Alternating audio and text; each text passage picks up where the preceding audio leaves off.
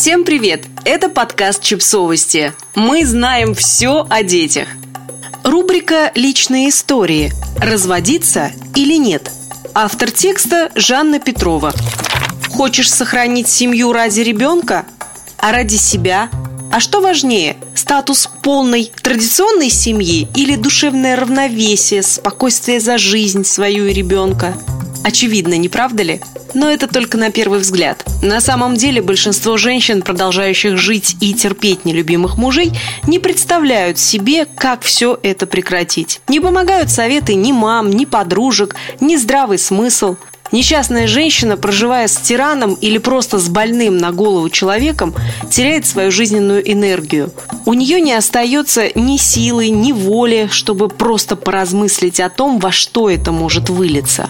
Ежедневно и еженочно она сталкивается с нелюбовью и ненавистью к себе. Поначалу она еще верит, что ее муж изменится, и все станет хорошо, как когда-то. Стоп! А не было хорошо. Никогда не было. Ее розовые мечты привели ее сюда, к такому исходу. Чем подтолкнуть уснувший разум, как разбудить свою энергию? Полюбив давно этого человека, женщина идеализировала его, а недостатки не замечала. Впоследствии, когда недостатков стало так много, что их не заметить было уже невозможно, она решила для себя, что он изменится, и ей, наконец, станет хорошо и спокойно. Не изменится и не станет. Никогда. Прожив свое детство в традиционной семье с мамой и папой, девочка знала, что так должно быть у всех. Так будет и у нее. Став женщиной, она вышла замуж и родила ребенка. Или нескольких детей. Модель семьи правильная, классическая. А вот жизнь внутри этой семьи безобразна. Муж оказался самодуром, тираном, стихийным алкоголиком и просто абьюзером, который нет, не трогает и пальцем свою жену, но всячески прессует ее, издевается, унижает. Жена привыкает к такому поведению мужа. Да, да, привыкает.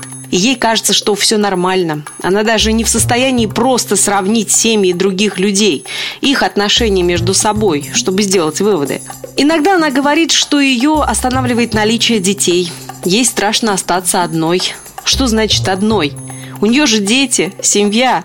Это он останется один. Обычно такие мужья-абьюзеры только грозятся отобрать детей, превращая свою жену в беспомощную жертву. Но, как правило, им неведома забота и ответственность, и они просто пугают женщин. В конце концов, когда что-то неведомое подтолкнет женщину к решительному шагу, муж просто отвалит без всяких претензий. Нет, поначалу, конечно, обязательно. Он будет шантажировать ее своими подарками, стиральной машинкой и телевизором, иногда детьми и даже сезонной одеждой. Но потом угомонится и останется один на один со своей никчемностью. Сделай правильный шаг. Подписывайтесь на подкаст, ставьте лайки и оставляйте комментарии. Ссылки на источники в описании к подкасту. До встречи!